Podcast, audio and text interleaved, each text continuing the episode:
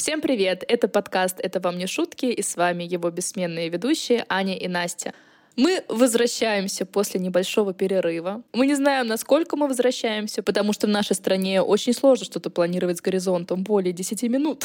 Но все же мы надеемся, что у нас будут силы, настроение и ресурсы продолжать выпускаться раз в неделю. Про два раза в неделю мы уже не говорим. А последние недели выдались, конечно, очень тяжело не только для нас, а в принципе для всего населения нашей страны. Я уже молчу про то, что с 24 февраля не только у нас истощилась нервная система, но как у нашей страны, как у соседней страны. И только-только мы начинаем в нашей стране собирать себя по кусочечкам, нашу кукушечку, как опять происходят какие-то сюрпризы. Но, как говорит мой психолог, Сейчас не время для великих свершений. Сейчас нужно позаботиться о себе, о своем ментальном здоровье, о своем физическом здоровье. Нужно создавать вокруг себя маленький мирочек, где вы можете контролировать какие-то а, ваши сферы жизни, как, например, почистили зубы, уже молодцы. Голову помыли, уже можно три дня ничего не делать после такого события. Вот, но шутки шутками. Я надеюсь, что вы все сейчас находитесь в добром здравии, в ментальном, физическом.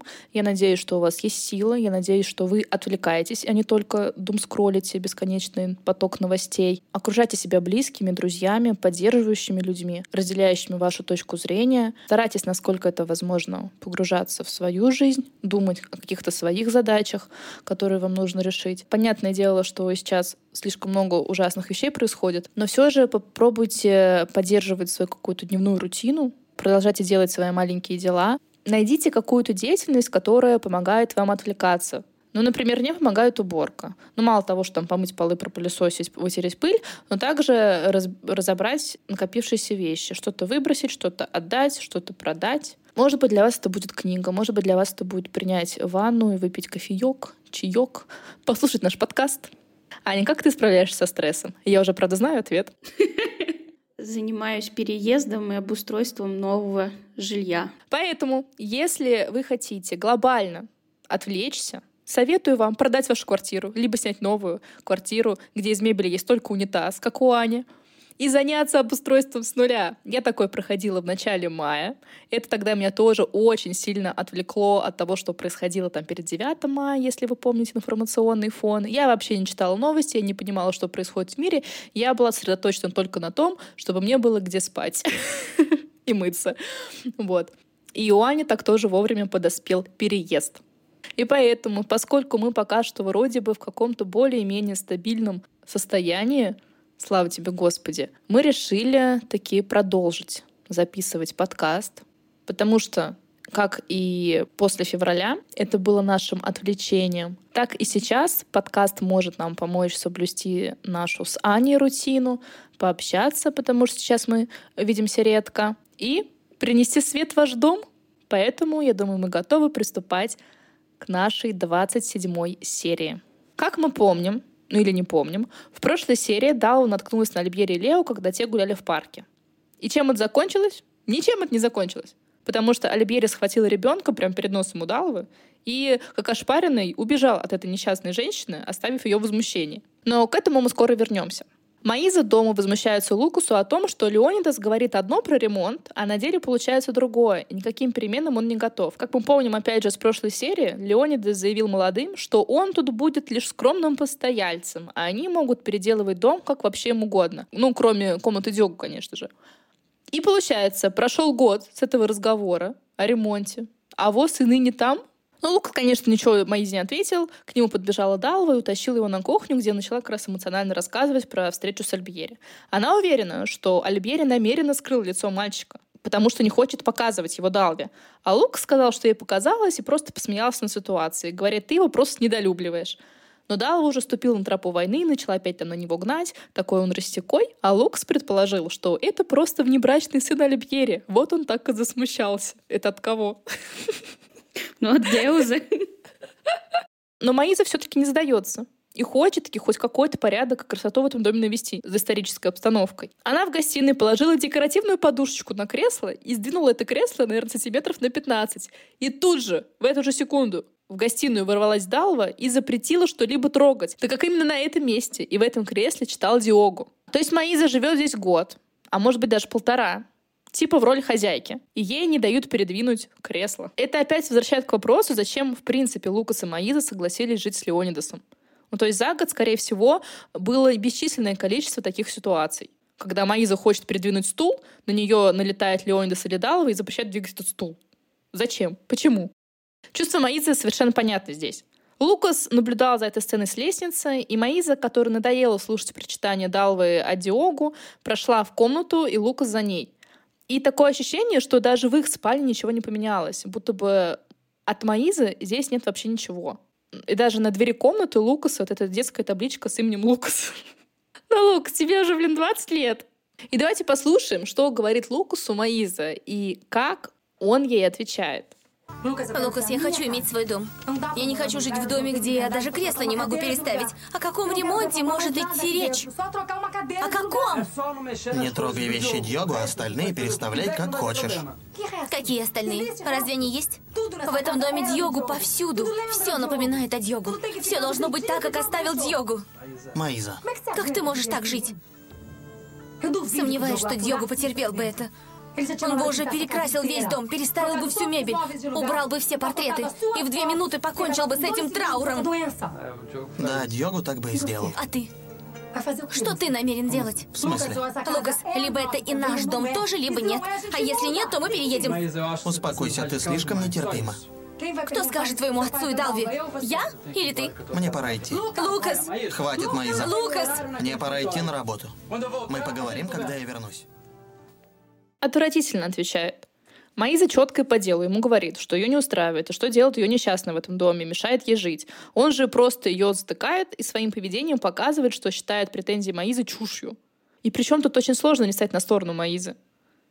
Им 20 с лишним лет, он работает, он наследник большого состояния, и совершенно очевидно, что у них есть деньги не только на съем, но и на покупку своего собственного гнездышка, которое его жена в свое удовольствие будет обставлять как хочет. Это легчайший путь ее обрадовать, успокоить и придать ей какой-то уверенности. Потому что в этом доме она просто бегает, как, не знаю, положение ниже служанки. Потому что Далва тут командует, только ну парадом. Ты думаешь, Лукас думает о благосостоянии Маизы? Конечно, не думает. Но все-таки он женился на ней. Он в какой-то момент времени захотел видеть ее своей спутницей. Ведь были какие-то причины или нет? То есть нужно, получается, идти ей на уступки, на компромиссы и тупо просто порадовать жену. Нет? Он ее в отпуск свозил. Хорошо сыграл роль мужа там, да, мы помним. Ну, просто она вышла замуж и, конечно, хочет быть хозяйкой своего дома. И тем более она же не работает. Вообще не понимаю, чем она занимается целый день. И понятно, что проводит в этом доме намного больше времени, чем сам Лукас. И очевидно, что ей тут неуютно и невозможно уже находиться. Причем, говорю, даже в, в комнате Лукуса она там свои вещники не перевезла, судя по всему. Но что делает Лукус, у которого есть все возможности ублажить жену? Правильно, отмахивается от нее. Он даже такую мелочь не хочет решать. Ни с отцом не поговорить, ни квартиру снять, ни квартиру купить тем более. Мне интересно, а что он сказал бы Жаде в такой ситуации? Ну, потому что если бы он привел Жаде в дом, то Леонидас и ей бы запретил двигать вещи Диогу. Но я думаю, что он ей сказал совершенно то же самое, что и Маизе. Жади бы не захотела двигать никакую мебель. Она бы легла на диван и смотрела бы в потолок. А, ну точно, точно. У Жади не было замечено никаких склонностей к какой-либо деятельности, кроме как страданием и танцем, и танцем. Он потом еще из комнаты вышел, спустился и сдал и пошушукался. И тут Далова выдает нам. Знаешь, Лукс, когда у нее будут свои дети, она поймет, что мы чувствуем. Мне очень нравится Маиза, но у нее скверный характер. Она такая капризная, своевольная. Здрасте, приехали. У Маизи скверный характер, она капризная и своевольная. Окей, даже если она своевольная, капризная, а что тут такого? Она должна была выйти замуж, надеть паранжу и в своей комнате сидеть, не отсвечивать, и дал слово поперек не говорить. Она ж, по идее, хозяйка, условная. Это тогда нужно было Луксу другую жену приводить. Как заметила Аня, прецедентки были, которые, в принципе, подходили бы под критерии Далва. Да, Далва ее прогнала.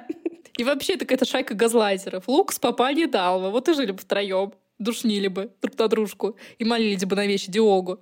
И причем за Лукасом вот этого газлайтинга раньше не водилось. Но гены, судя по всему, дают о себе знать. От осинки не родятся апельсинки, как говорят в наших пословицах. А в это время Альбьери сравнивает фотографии Диогу и Лео и удовлетворенно замечает, что одно лицо. Но так-то технически, потому что Лео — это Лукас. Но да ладно. И к Альбери подходит расстроенная Эдна и говорит, что в этом месяце опять ничего. Я так понимаю, она про беременность, правильно? Ну да, то есть они, получается, уже год пытаются каким-то образом, уж не знаю каким, и ничего. И тут неожиданно Эдна замечает, что Альбери совсем не хочет своего ребенка. Да ладно. И Альбери начинает заливать, что ну зачем дети? Ты что, не можешь полюбить Лео? Вот Диогу мне был роднее, чем мог бы быть родной сын. А он откуда это знает? Ну, серьезно, у него же не было опыта воспитания своего собственного ребенка. Так бы он бегал маленький, Альбери. Это же его гены. Он, наоборот, мне кажется, как тщеславный человек, должен хотеть продлевать свой род. Че он к этому Диогу Леву привязался? Ну, как мы помним, Диогу смотрел ему в рот и начесывал эго. Эдна же со слезами на глазах сказала, что будь на ее месте его невеста, то с ней бы он захотел своих детей. Ну, понимает же все прекрасно она. Зачем она пытается оживить эту дохлую лошадь? Эдна сказала Альбьере, что он ее не любит, и побежала мыть посуду. Заниматься рутиной, чтобы успокоить нервишки. Она послушала наш подкаст, который еще не вышел, правда? Альбери, видимо, смекнул, что сморозил какую-то глупость и пошел за ней. И говорит, я не говорил, что хочу от тебя детей, но и не говорил, что не хочу. Лис. Эдна говорит, что только она мечтает о ребенке, а он не мечтает вместе с ней. Это ей на курсы по мечтаниям от Елены Блиновской надо. Да, она неправильно передает посыл во Вселенную. Вот сразу, как пройдет, родит прям вот эта фасотка. Все так говорят в инстаграме Елены Блиновской. Послушаем, что же ей на это отвечает Альбьери. Я никогда не горел желанием иметь детей.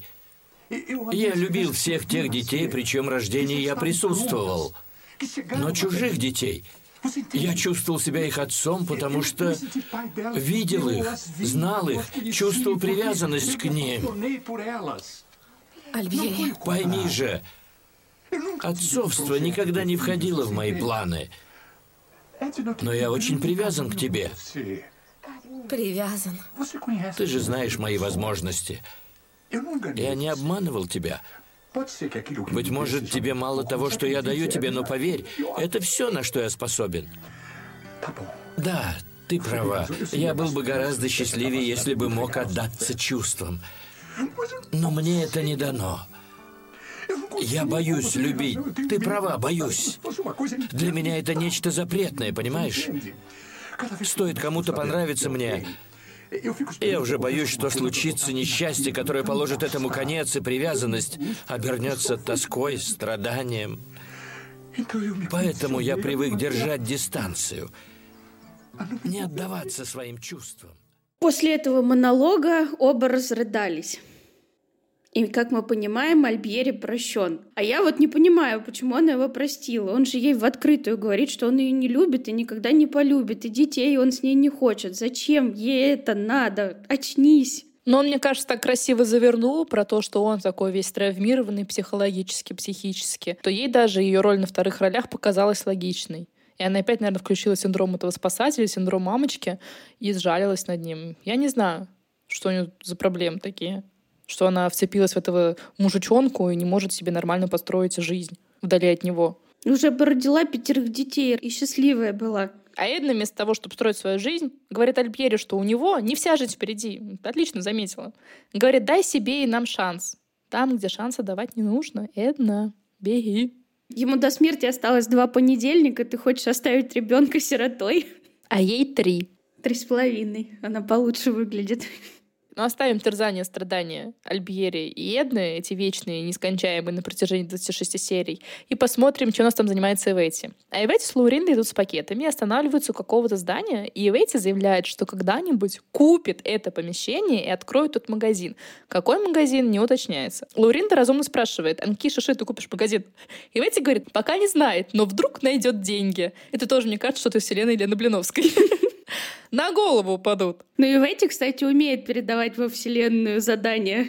Да, это мы в следующих сериях узнаем. И тут э, она говорит, что хотела устроиться куда-то в магазин, работать, но ее не взяли. И мне интересно все-таки, кем она работала до встречи с Леонидасом и откуда у нее деньги на жизнь сейчас, потому что они с Леонидасом уже больше двух лет не встречаются. А я подумала, что она Лауринди и Деузи сдает комнаты. А, типа ее квартира. Поэтому думаешь? она к себе заселяет людей побольше. То есть Деуза не бесплатно там живет. Ну, то есть ты думаешь, что э, Лауринда тоже живет с ней все-таки? Ну, я так поняла, что да. А то я помню, как-то была сцена, когда в ее квартире была Норма и Лауринда. Да, и они И- говорили, что они зашли только переночевать. Но в итоге получается какой-то проходной двор. Просто я не очень понимаю планировку квартиры Ветти. Мне кажется, она небольшая. Тут, получается, есть как минимум три спальни. Деуза, Лауринда и Ветти. Ну, либо кто-то на диване спит. Ну, либо она берет посуточно. Койко-место. Ну, Ну, ты думаешь, и Ветти хватило бы этих денег от аренды в не самом лучшем районе, чтобы жить припевающе? мне кажется, сценаристы решили не заморачиваться и не наградили ее никакой работой. Ну, просто два года — это большой срок. Либо у нее какая-то очень большая заначка была. Она, наверное, тоже наслушалась финансовых гуру и смогла таки отложить себе 24 месячных зарплаты, чтобы себя ни в чем не ограничивать, когда настанут безденежные времена. А может, она продает украшения, которые ей надарил Леонидас? Ну да, так-то он ей же тоже кучу надарил, как Саид и Жади. А она же ему возвращала, либо потом Так обратно ей так вернули далее. это все обратно. Ну ладно, принимается. Они заходят в квартиру в эти, и на самом видном месте стоит фото Леонидаса в рамочке. А оно всегда было? Ты не замечала? Нет, по-моему, не было. То есть после того, как она заявила громогласно, что больше его не существует для нее, что он для нее умер, она распечатала фотографию, поставила в рамочку рядом со своей фотографией. И Ветти последовательно, как всегда. Лауринда сокрушается, что Ветти могла выйти замуж за миллионера и жить в доме с прислугой. Лауринда как жади тут. Так одной мысли приклеилась и несет ее через сто лет, и это то же самое. Причем это даже не к Лауринде непосредственно относилось, а к подруге. Наверное, Ветти сама разберется, за кого ей замуж выходить, а за кого нет. Тем более за этого газлайтера и абьюзера Леонидаса. Еще говорит ей, как ты могла упустить Леонидаса? Но и Ветти тут молодец, отвечает, что это он ее упустил. И он потерял гораздо больше, чем она. Как он мог потерять такую женщину? Он потерял гораздо больше, чем я. А может, он думает наоборот? Ты считаешь легко найти такую женщину, которая любила бы львеночка по-настоящему? Пусть за ним бегают много женщин, но все это ради денег. А я была с ним искренна. Более или менее. Более или менее. Только не говори, что тебя не интересовали его деньги, как и других. Конечно, интересовали. А я этого и не скрывала, я не лицемерка. Он купается в деньгах, и я буду делать вид, что не замечаю этого? Притворяться, что я с детства к ним привыкла для того, чтобы показаться бескорыстной? Нет. Мне нравились его деньги. Но и сам он тоже.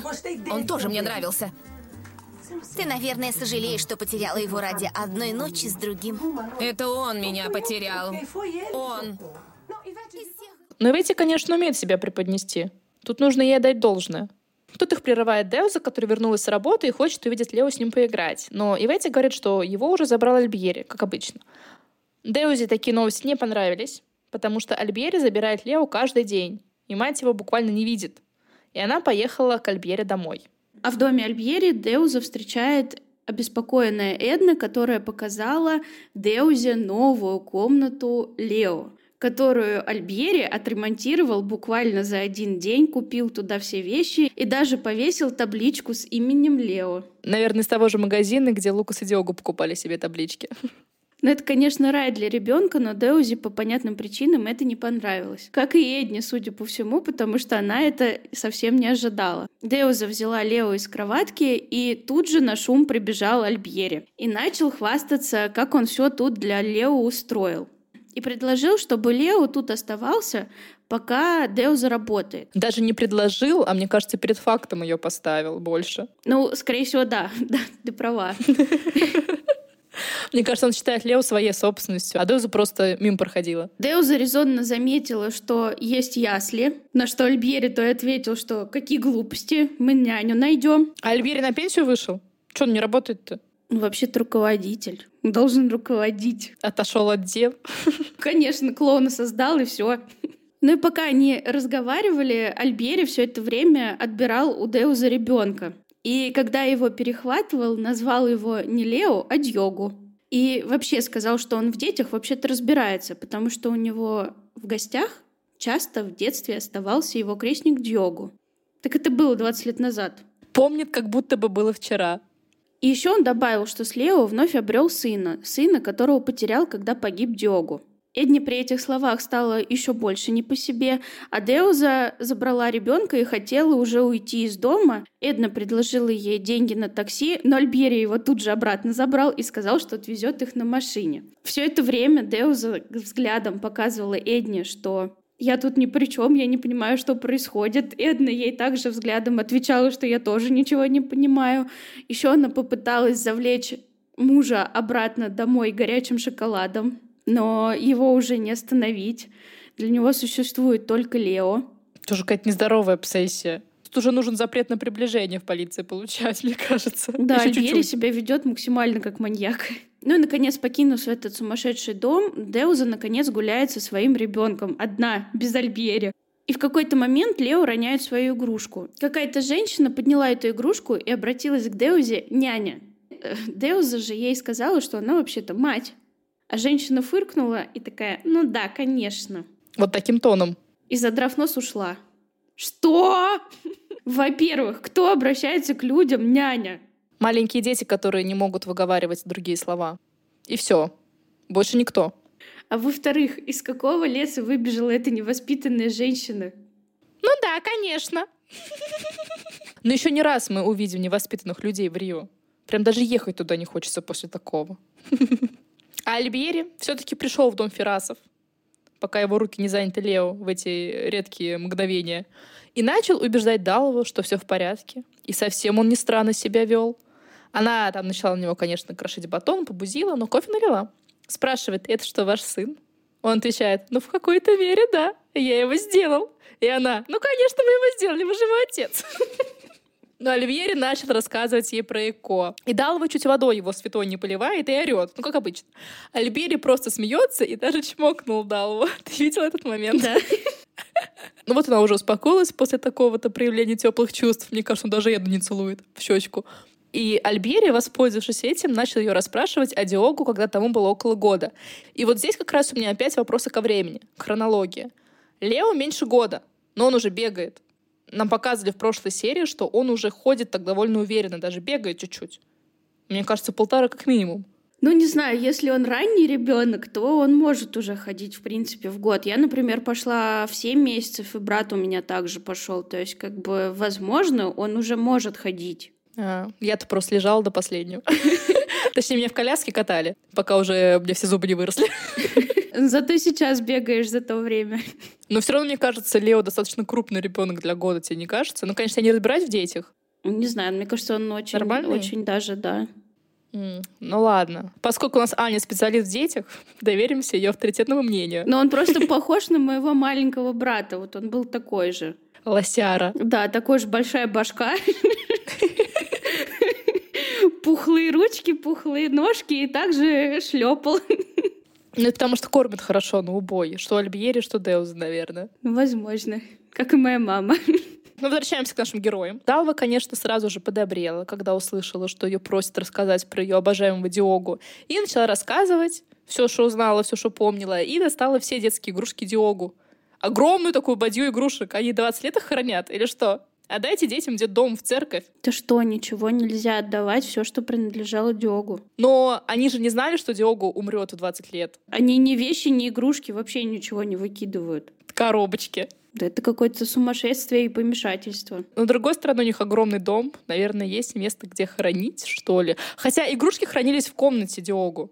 То есть, получается, в комнате Лукаса тоже есть какая-то полка с его игрушками детскими, которыми он играл, когда у него еще зубов не было. Ну, скорее всего, так как Лукас нелюбимый ребенок, его, его игрушки выкинули. Либо у него вообще их не было. Дали ему там коробку из холодильника. И пусть играет, радуется жизни. Я не удивлюсь. Но опять я себя чувствую в Маизе. Прикинь, какой-то хламовник. Сколько там всего, если они даже игрушки детские хранят. Представляешь, как там пылью пахнуть должно? Удалова типа убирается, наверное. Да это сколько А у него надо все это убирать? Тем более в помещениях, в которые никто не заходит. Ну да. В Рио наверняка еще влажно достаточно, там же жарко. Мгм. Все это преет, плесневеет. Ну ладно, отвлеклись. Наша любимая тема — уборка. Да, да, я очень люблю, когда все чисто и когда нет лишних вещей. Обожаю вид пустых полок. Но у меня их мало. Песня. Ну, потому что у меня и дом не как у Ферасов, извините меня. А 40 метров несчастненький. А если бы было, то было просто глухое пространство, и там можно Да. было кричать «Ау!» Я в футбол играла. и целыми днями мыл полы. Ух, не жизнь, а сказка. Но закончим про уборку Наши влажные фантазии. и переместимся в офис Ферасов. Леонидас заходит в кабинет и спрашивает у Лобату про ребенка, которого крестила Альбьери и Иветти. Как бы год прошел, а будто они только вчера об этом говорили.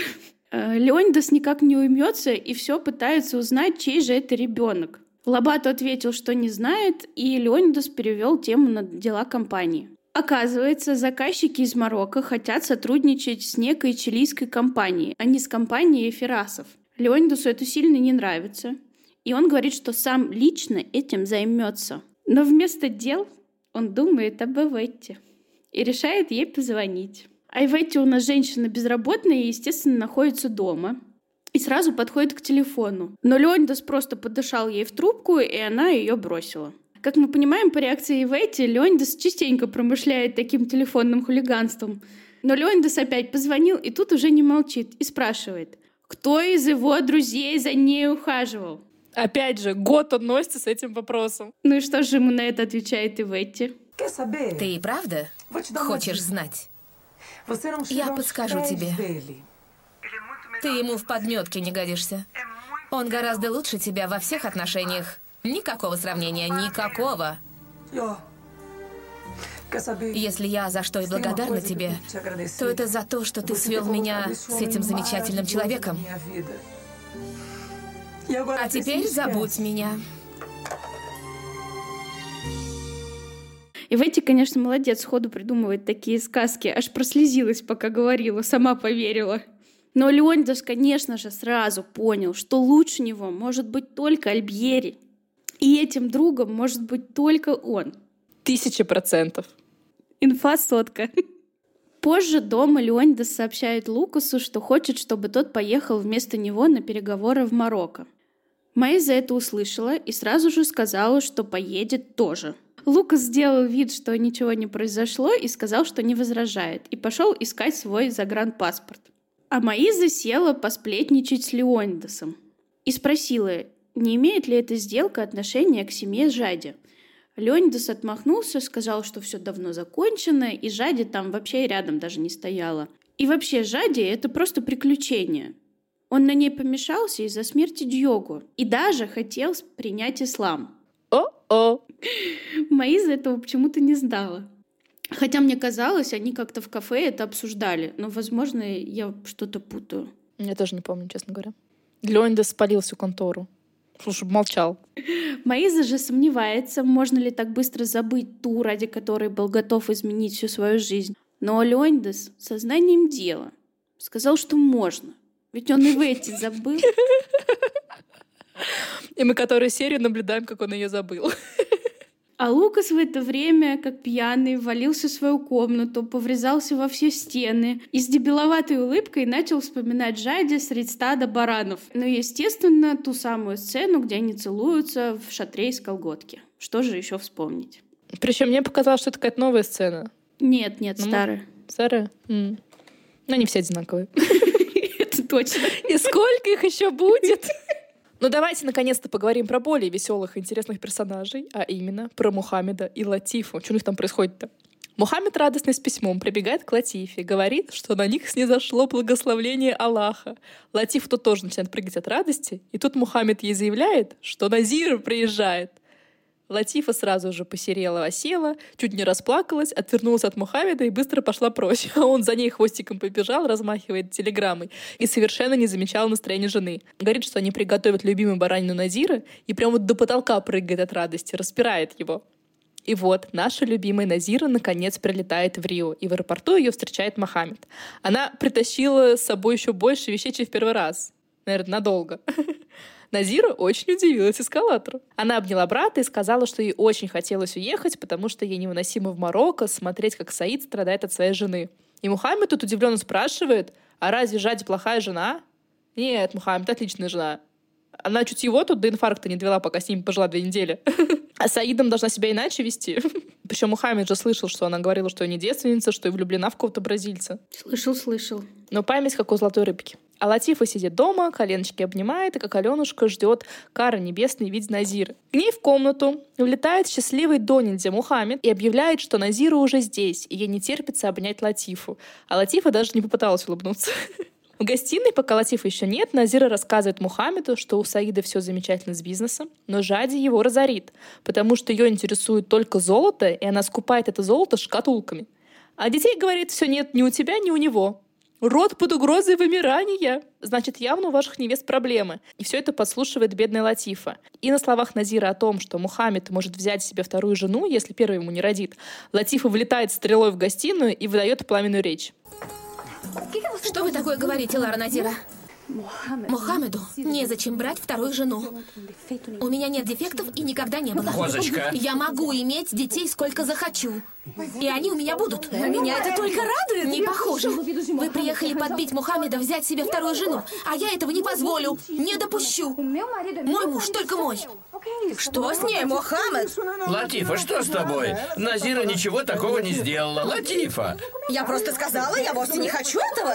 Я уже сказала Мухаммеду, если сюда войдет вторая жена, я потребую развода. Нет, нет, не говори так. Я скорее буду приживалкой, служанкой в чужом доме, но не буду делить своего мужа с другой женщиной. Это просто недоразумение. Назира не хотела сказать то, что ты слышала, а ты не хотела сказать то, что она слышит сейчас. Я приехала сюда в надежде встретить сестру, обрела еще одного врага. Какая же я несчастная, какая я несчастная! Что же это такое? Ну не надо, Назира. Никто меня не ценит, никого я не нужна. Латифа, прошу тебя. Враги, одни враги. Назира явно не ожидала, я аж отступила перед таким праведным гневом и завела свою любимую шарманку, что ее никто не любит, что вообще она страдает, и дальше по тексту. И вот по итогу встречи у Мухаммеда две бешеных женщины. Но Мухаммед побежал успокаивать свою жену, молодец. Сказал, что безумно любит только ее, но попросил уважать Назиру. Они вернулись к Назире, которая изо всех сил выдавливала из себя слезы, но, мне кажется, так и не выдавила, но сидела с лицом просто святейшей женщины. А в Марокко праздник. Наконец Назира уехала. Ну, праздник для Жади. Да. Жади рассказывает Зарайде о том, что недолго Назире осталось ее мучить.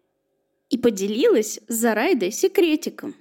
Достала из-под кровати шкатулку, полную золота.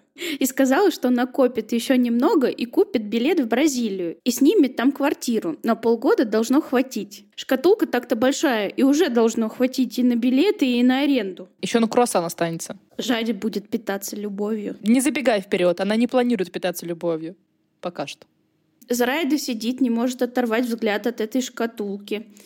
А Жади рассказывает той, какая она манипуляторша, как она ублажает Саида, притворяется, что любит его, танцы ему танцует и вообще себя очень хорошо ведет. Зарайда замечает, а как ты вообще собираешься сесть в самолет одна, без разрешения мужа? Вообще-то тут не пустят.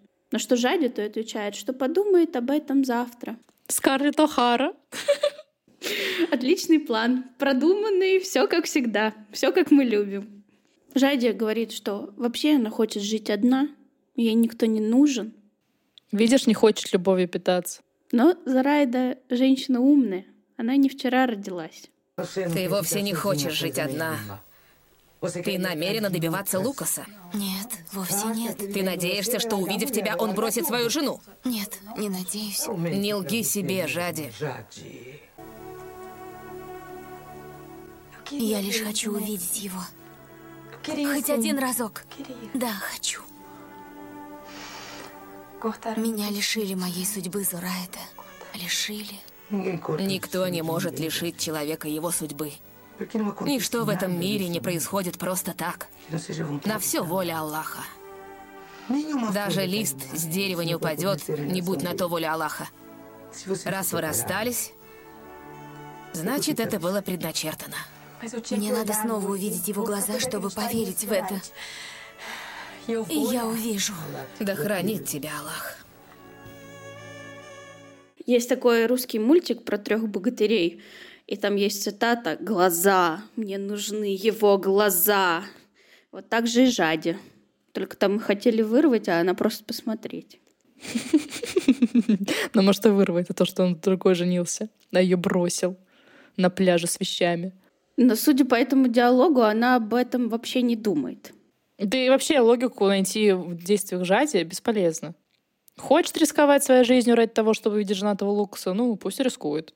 Посмотрим, что из этого выйдет. Уже прошло полтора года с их последней встречи, и она всю эту мысль упустить не может. И год он уже женат. Это все мелочи.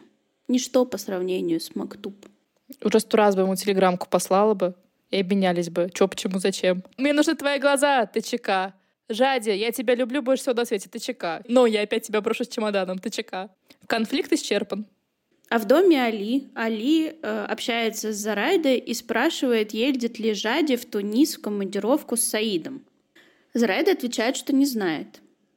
И Али ей здесь, на всю гостиную, сообщает, что на следующей неделе в Марокко в командировку приезжает Лукас. И хорошо бы, чтобы Жади тут не было. Ведь Марокко такая маленькая страна. Наверное, не стоит говорить, что Жади это все, конечно же, услышала. И чуть прям там не лишилась чувств. А откуда Али известно о перемещениях Лукса? Он говорит, что получил сообщение из Бразилии. А от кого? От службы безопасности? Он говорит здесь о своих каких-то партнерах, которые ему об этом рассказали. На рынке верблюдов. Ну, то есть, получается, знакомый знакомого заключает э, сделку с фирмой отца Лукаса. А как этот диалог выглядел? Что он понял, что именно Лукас приезжает в Марокко. Но они же все предприниматели, и Ферраса это какая-то крупная компания. Он вообще тут рынок верблюдов, знакомый Али. Просто я не знаю, как это, как это вообще. На рынке верблюдов они за чашечкой чая. Перемывают косточки бразильским предпринимателям, не иначе. Ну, конечно, а чем еще заняться? Надо же быть в повестке дня.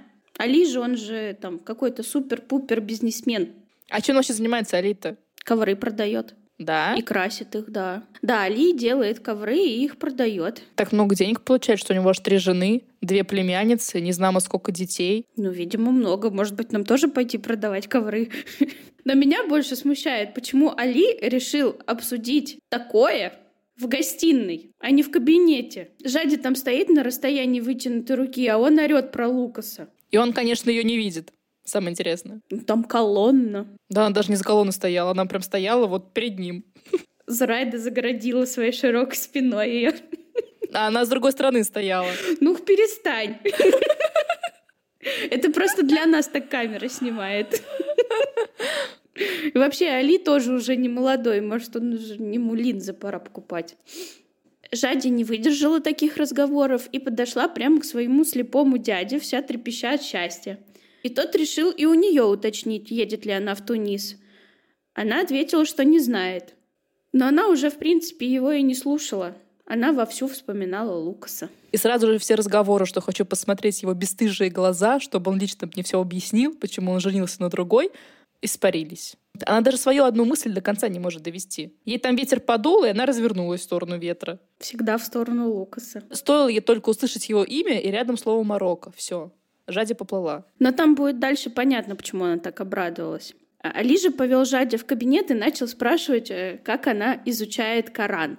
Жади сказала, что читает каждый день. Али у нее уточнил, читала ли она про брак. Но про брак она еще не прочитала. Она до этого еще не дошла. Она два года читает одну книгу. Что по абзацу У в больше день. нет книг. А зачем другие книги, когда есть Коран? И вообще, Жади очень занятая женщина, нельзя ее стыдить. Она планы вообще-то придумывает по захвату Саида. И- Танцы новые разучивать. Да, и вымоганию денег. Но в Коране ничего такого сверхъестественного не написано. Дядя ей просто процитировал, мол, семья — это самое важное, и нужно охранять ее от раздора. Ведь без Корана это не ясно. Мы знаем как минимум одного человека, которому не ясно. Ну а Жади его особо и не слушала. И тут Али ей говорит, что за прелюбодеяние 100 ударов плетьми на площади. Ловко перешел. И в это время звонит Латифа и просит Али, чтобы он прислал ей Зарайда на несколько дней помочь ей там с делами. А Жади сидит, вся в счастье, сияет в своих мыслях. Прям передали. Жади, прием. Тебя парень сбросил с чемоданом дважды, а на другой девушке женился. Где мозги? Ку-ку. Абонент не абонент. Она, видимо, думает, что он спустя два года к ней вернется и заберет ее. Так а где он был эти два года? Жади, видимо, думает, что он два года разводился и придумывал план, как вызволить ее из заточения. И ни разу с ней не связался. Для того, чтобы уточнить, на одной ли они волне или нет. Чтобы не подставить ее, ну что ты. Но у нее явно отсутствует какая-то часть мозга, отвечающая за логику. Вырезали при рождении. На удивление Али заметил, что с Жади что-то не то, и пошел к Зарайде узнавать, а не знает ли Жади, что Лукас приезжает. Она говорит, о чем-то задумалась, и вообще это на нее не похоже. И Али напал на Зарайда, если ты что-то от меня скрываешь, ты будешь отвечать на судном дне. И если что-то случится, когда Лукас приедет, ты во всем будешь виновата за Райда. Не воспитывал, значит, ее Али, а виновата во всем за Райда. Ну и вообще, Жади так-то отдельная личность со своей головой на плечах. Причем здесь за Райда. Но про это никто не помнит. Потому что Жади очень редко пользуется своей головой, которая у нее на плечах. Ну и на этом заканчивается наша серия. А в следующей серии мы узнаем о бестактности на грани фантастики жителей Рио. Увидим пакости Назира, и нам таки опять придется выслушивать, что нам говорит Мактуб в лице Жади. Заранее попросим прощения. Я просто уже написала конспект следующей серии и знаю, что там будет. До новых встреч. Подписывайтесь на нас в Телеграме, на Яндекс Музыке, в Apple подкастах, во Вконтакте. Мы весь везде и вас ждем. Но самое главное, берегите себя, своих близких, Находите радости даже в это тяжелое время. Мы все переживем и совсем справимся. Обнимаем, целуем. Ваша Аня и Настя. Пока-пока.